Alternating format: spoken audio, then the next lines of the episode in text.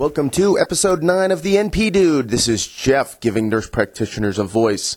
Got a couple things I want to go through today, and it's really just kind of a cleanup for the end of the week. It's a Sunday show, so it's just kind of killing some time in between things and looking on Facebook and seeing some questions there and some things that have been kind of sitting in the back pocket for the week, and I wanted to make sure that I got them out there before I forgot about them or, or moved on to something else. Um, the first thing I want to talk about and I'll get right into it, is a question that came up on Facebook, and it was regarding payment structure for NPs. And I see this question all the time on the Facebook forums, and and it it's it's almost as varied as the geographic questions that I've talked about in the past with respect to. Um, uh, how salaries are and, and how um, negotiating contracts can be and it just depends, right? That's the, the good answer. It depends.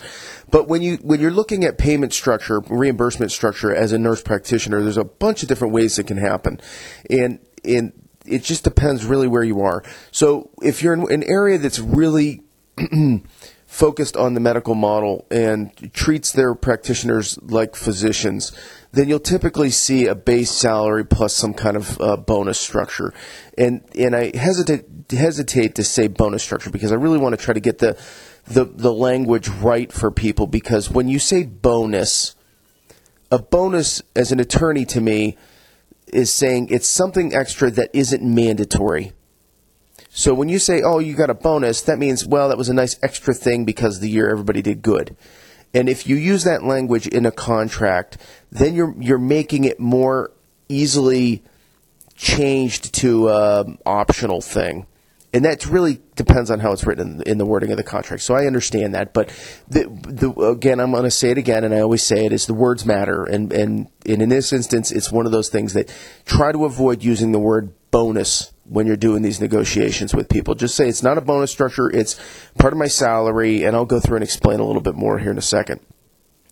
So that's more like the medical model. And then you've got on the far end of the spectrum, you've got like in Northeast Ohio, it's not as accepted that way. It, you can find a couple places that do it, but most of them are based upon you're a salaried employee and they want you as like an uh, an RN that can happen to write prescriptions. Is a lot of the the the healthcare facilities in my area look at us that way. So when I was brand new, which I'm new, but I'm not brand new, and I was negotiating with certain certain offices about uh, employment, when I was talking to them about giving me the opportunity for some kind of a, a base pay plus incentive program, and that's how I would try to say it. It's an incentive program to see more patients based on the number that you see above. Um, they they all kind of laughed at me. I mean, I had a couple that were like, "Oh yeah, we might we might talk about that," but in reality, it just depends on where you are geographically. So, that being said, when you when you are brand new, and the one person that made a comment was, "I am the first NP in this area in this facility, and I don't know what to ask for, and I don't know how to structure it," and that's a great answer right there is you don't know and I wouldn't know and nobody else in in practice is going to be able to give you guidance on it because you just don't know.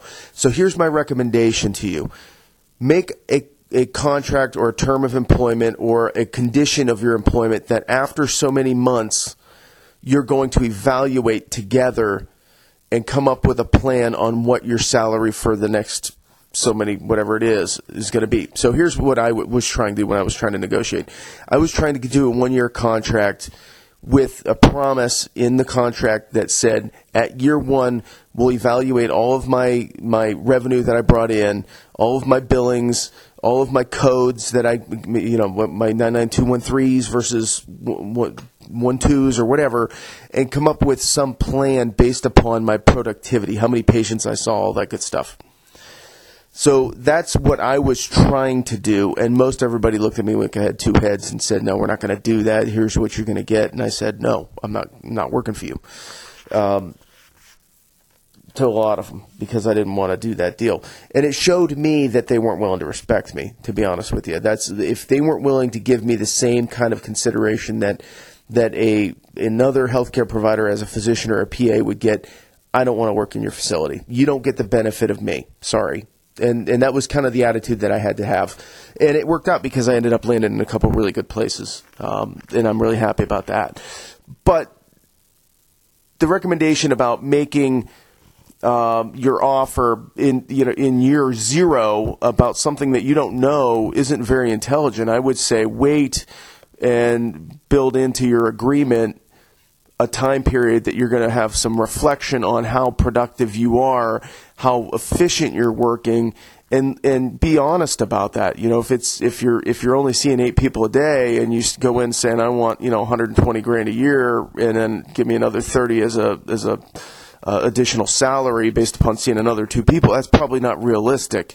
So you have to go in with with some decent numbers of what's expected and what they're anticipating, and then also you'll be able to have a, a good reflection after a year or six months to say how productive you are, and you might have more more negotiation power because they may say, "Well, geez, you you know, in the last year you rocked out 370 grand for us, and we're only paying you 100 grand. We'll give you another 30 grand, no problem." And so you could have more negotiation power um, with that as well. So, but you got to be honest about it. You can't you can't just you know overinflate numbers. It's all going to be in black and white. So it makes it easy.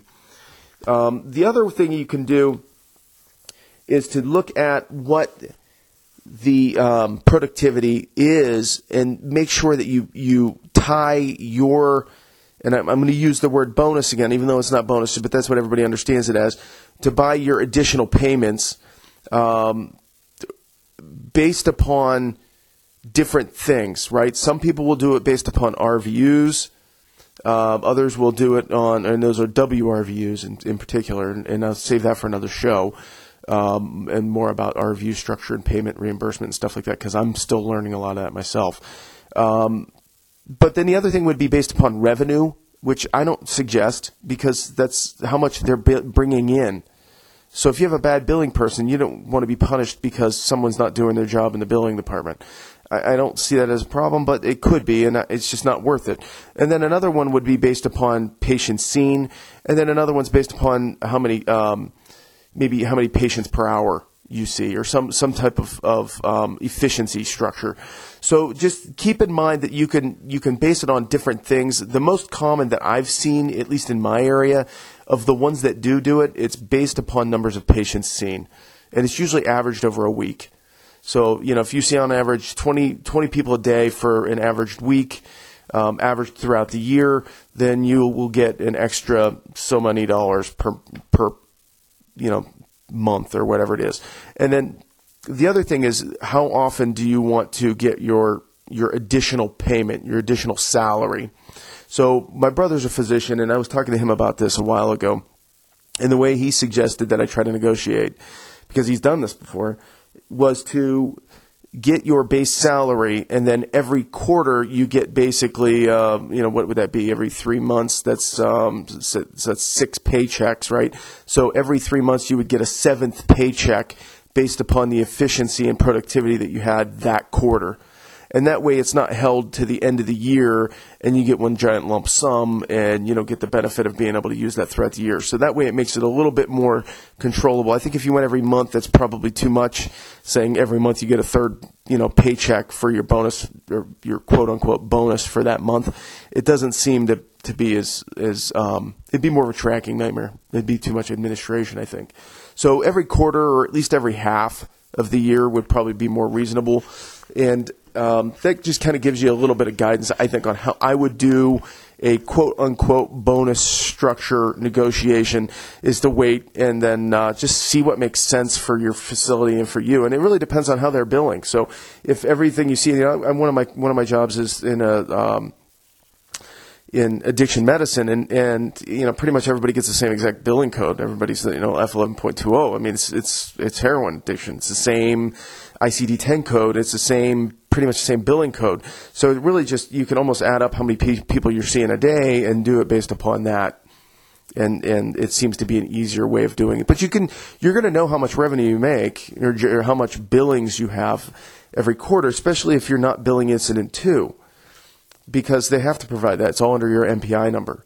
And all of your billing information is under you. So you should be able to see that. And if your billing people say, no, you're not allowed to see that as an, as an APRN, I would have a serious discussion with the CEO and say, look, this is my number. I have every right to see this. If you don't want to give it to me, then that's fine. But then, you know, we're going to have to renegotiate things next year and that, that might not be helpful for you. you know, so you can, you can play hardball a little bit about that, but, uh, you know, you got to pick your battles, I guess. So that's my recommendation for the, the bonus structure, um, quote unquote. And again, I hate using the bonus word. So keep that in mind. Try not to call it that.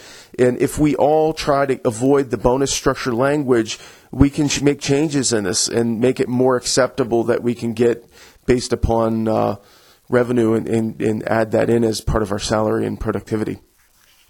So another thing that I wanted to talk quickly about is is relating only to Ohio advanced practice nurses, and this was something that came up on Facebook. I had this, a, a, a, private message discussion with one of the the moderators of one of the Facebook groups. It was really a good good uh, back and forth exchange, and I wasn't trying to be sarcastic by any means in any of my comments on the Facebook post, but there's a lot of confusion as to the new House Bill 216 implementation for um, our CPTs, and so I went through and read the new law I, I, literally went through and like read through the law and found the sections that apply to what we're what's changing, and all they did with the certificate to prescribe. And if you're not in Ohio, you can tune on, you know, turn the volume down for about five minutes. But um, this this may be applicable to some states because they may be doing similar things. Uh, CTP is your certificate to prescribe. In Ohio, we have two licenses. We have a COA, which is your certificate of authority, and then you have a CTP license you can have a COA, which just is a license that says you are an advanced practice nurse, but you're not able to prescribe until you get your CTP license. Well, the new law, House Bill 216, was passed and signed into law at the beginning of this year. It goes into effect in April 2017. The thing that's changed is that, is that they have eliminated the certificate to prescribe and are now going to issue just one number one license number instead of you applying for two. And they literally just said it's exactly the same price as it was for both licenses. Now that's, you know, they, they made the price the same um, as combining the COA and the CTP. Our new APRN license is going to be the equivalent of those two licenses together, jammed together. So the intent was just to make it simpler to have one number instead of two. And they make the requirements a little bit different to get your your new APRN license as far as number of hours of pharmacology. You got to have, I think it's uh, 45 hours, contact hours of pharmacology within the last five years, and a whole bunch of things. Well, the arguments that were going on on Facebook were about those 45 hours for pharmacology and when they applied, and that's important. It, it, you know if you if you don't have those hours and you have to make it up, that's may be something that you have to go grab and go get before um, before you get your next license renewal because at the end of this year they're going to jam everybody into this new license. So I think we get forced into it.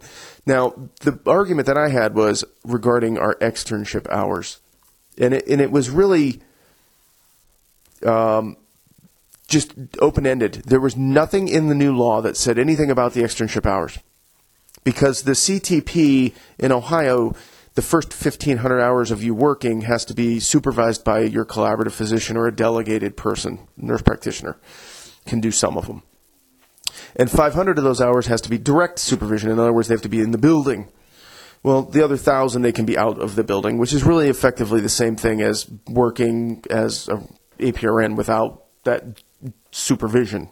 But they're supposed to have a little bit more scrutiny of what you're doing. They're supposed to be looking at clinical outcomes and comparing them with what you're doing and your treatment plans and all that good stuff. And it's supposed to be a little tighter control and it's just it's a it's a safety net for the the people that aren't educated as to what we can do. And so the the question becomes they struck the CTP and the CTPE out of the law, completely just struck it out. But nowhere in there does it say that they got rid of the 1500 hours of externship. Because the way that laws work is that typically when you have the three branches, and I'm just going to do this, this uh, civics, quick civics lesson you got your three branches. You have your legislative, your executive, and your and your judicial.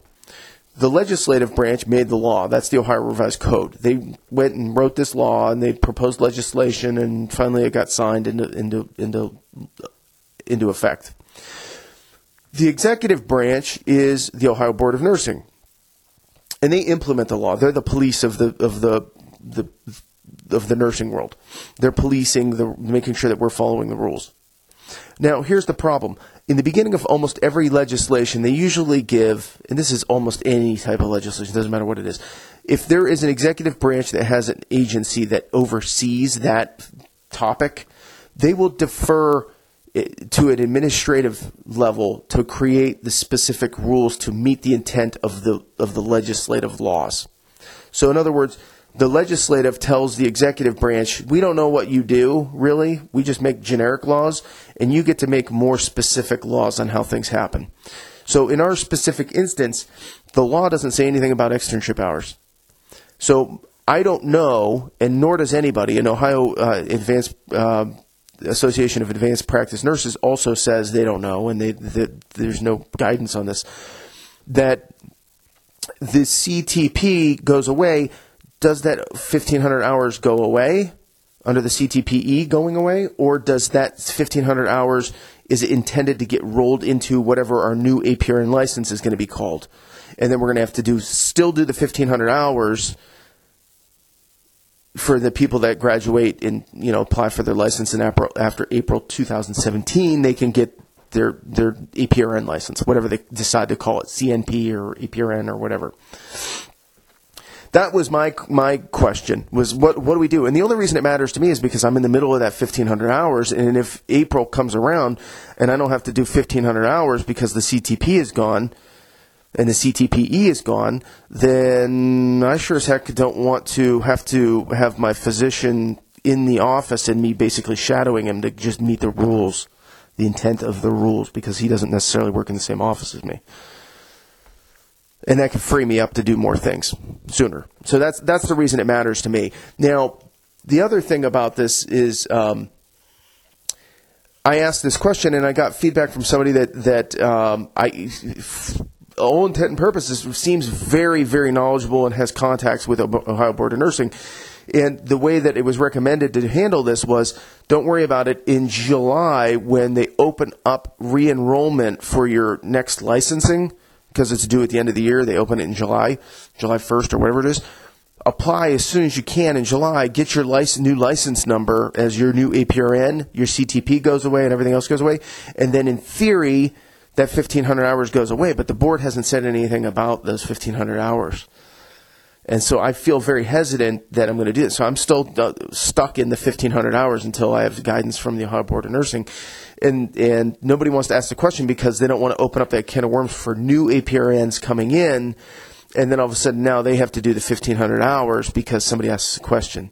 But I, my philosophy on laws and rules is if you are given no guidance on something and you make a decision to go and f- do something that you know I don't know what they want me to do and I did make a choice and they come back and say nope you shouldn't have done that that is not an excuse for you to get out of it ignorance of the law does not mean that you didn't violate a law. And especially with administrative laws where it's, a, it's vague and ambiguous, they can pick which way they want to go with it. If they want to say, you know what, you just practiced without outside of the scope and we're going to put you on, you know, some kind of restriction for another 1500 hours or something, they can do that. And there's nothing that says that they can't from what I'm seeing. Now, there might be some administrative rule buried somewhere I can't find, but you know, I would rather know the law, know the rules, and go in with open eyes saying, you know, I would rather risk it. The likelihood of getting caught on this little thing is so low and it's such an ambiguous rule. I'm not really worried about it. That might make my choices a little bit different. But if they're clear cut, do your 1500 hours, even though the CTP is gone, you bet your sweet bippy I'm going to keep doing my 1500 hours because the last thing I want to do is lose my license or get some kind of reprimand or anything like that, especially when I'm just starting out. That just it's it's not worth it. But it could free me up to make make my life a little easier for the next you know six months. So that's where I'm going with the APRN license thing. There was a whole bunch of other things about when the due dates are. Those are all pretty obvious to answer, and there's a flow chart through the Facebook group, the Ohio uh, Nurse Practitioner Facebook group, that's in there. So if you guys are Ohio nurse practitioners, join that Facebook group. There's a lot of great information in there, and um, the the moderator, the administrator for that Facebook group, she's fantastic. She gave me comments right away, is answering questions, um, really involved, and she seems to really know her stuff stuff. So Um, join that group. It's a good group. The last thing I want to talk about, this is going to be pretty quick, um, just because I'm doing addiction medicine. I want to just give people a quick update because a lot of people may not be aware of this, that um, especially across the country where things are a lot different than Ohio. Last July, I believe it was June or July of 2016, there was a federal law that came out, and it was called CARA and I believe it was, and I'm not good with acronyms of laws. I usually forget what they exactly are, but here it's something like Comprehensive Addiction Rehabilitation Act of 2016. I think I'm pretty sure that's what it is. And the CARA law came out and basically said, um, similar how the Ohio law had stricken all the CTP. Well, instead, what they did was they added in, they crossed out physician and they put in physician, physician assistant, nurse practitioner, and all that. You know, all the advanced practice people and providers so basically, it made it lawful by federal means for anyone that can write prescriptions for scheduled narcotics to be able to write for Suboxone. Um, that's the general consensus of what really happened for for practice. Now there was a whole bunch of other things in that law. I did read that law as well last you know a couple months ago, and there was a lot of funding stuff in there and and grants and things for programs. So you might be seeing Suboxone clinics and Suboxone and rehabilitation. I don't like just Suboxone clinics, but re- with rehab associated with them. Uh, popping up all over the place, and so this might be something that might be worthwhile as a PRN job, or you know, I, I'm not, you know, this super. This wasn't the reason I went to be an advanced practice nurse was to help people get off heroin, but man, there's a need for it. So the um, the 24 hour buprenorphine waiver training, I put a blog post about it that I was doing it. It's really informative, and I, I encourage anybody to do this. You don't have to be working in addiction medicine to, to really get something out of this, but it does give you the, the pathophysiology of the the addict mind, and especially in family practice. And you got people coming in and they're they're on narcotics and they're in, in they're asking for more. They're coming in all the time, and they've got you know. I, I know in my clinicals, I it was one of the most frustrating things seeing the same guy coming back every other week because he needed you know more Percocets. Well, not saying that those people didn't have the issues that they were claiming, but eventually they're going to have to deal with the fact that they pretty much have an addicted brain right now and you know once the pain resolves, they got to deal with everything else. So it was really a helpful um, course. I'm about halfway through the 24 hours, and so far I haven't been disappointed. It's well worth the time. It's a free course. I gave a link on the to ASAM on my blog post. Uh, so I encourage you guys to take a look at that as well. The CARA law really opened things up. Now in Ohio, here's the problem, and so Ohio people, if you're if you're listening, the problem is is that we have a formulary that we have to follow, and according to the formulary in Ohio, Suboxone is a do not or cannot prescribe medicine. However, the CPG, which is the board, the committee that's with the Board of Nursing, uh, that's made up of physician and pharmacist and you know, nurse practitioners and RNs, and so they've got this group of people, and they make decisions on what should and shouldn't be allowed by nurse practitioners in Ohio to prescribe. They made a comment in the previous meeting, which was in I want to say November, that said at the next meeting we anticipate that we will prov- will approve Suboxone for use of addiction treatment, medicated assisted treatment or MAT. And so that was kind of a big deal, right? Well, they were supposed to have talked about it. It was on the agenda in the fourth week of January. It was just like a week, a week or two ago. So it was end of January was the last meeting. Now here's the kicker. Who knows when that meeting minutes or any actual amendment to the formulary will be published? So it might be, you know, immediately. It might take six weeks. It might be three months, like the next meeting minutes come out but they have to approve the meeting minutes and all that good stuff. So there's administrative headache in between. So for people like me that are in addiction and need to get started with, with Suboxone, we're kind of stuck in limbo for a little bit until they come back and fix the formulary. But we expect that they will, and, and that's the, the hope. So if you are in Ohio and you're working in a family practice and you're collaborative, you know, bring this up with them. This might be something that you want to get into. Um, it sounds scary, but when you really think about it, it's a much safer medication than, than most of the opioids that, that people or the Schedule twos that people are giving out for pain. So consider doing it. Um, there's a huge need for it. There's tons and tons of people dying every day, especially in Ohio. Northeast Ohio, Stark County is horrible. Um, so I encourage you to look into it. That's all I have for today. This is just kind of a quick thing.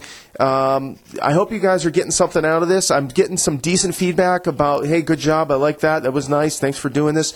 But I'm still not getting people challenging me. I want to hear people tell me I'm full of shit. I really do. I want somebody to just call me out and say, Powers, you don't know what you're doing. You don't know what you're talking about. Here's the right thing. And I'm waiting for that to happen. And I'm hoping that it's going to happen because that means that people are engaged. And, uh, and if you if you feel that way, don't gloss over. Send me a comment. You can put it in the show notes below the show notes. Um, comment there right on the page in the in the website at thenpdude.com. You can also email me Jeff at thenpdude.com and like and share me on Facebook. It's getting out there, but uh, you know I noticed that if I don't do a show, there's like a big drop on my Google Analytics, which is kind of neat. But still still people seeing it. Um, I had about oh I don't know 40 people listening yesterday, and uh, I didn't do any posts, so that's pretty cool for a weekend. Um, by by all means, get in touch with me if you guys got show ideas, topics you want to discuss, any legal uh, malpractice issues, hypothetical questions, any of that stuff. Shoot me a question. Let's see if we can make it work on the show. Thanks for listening, and we'll talk soon.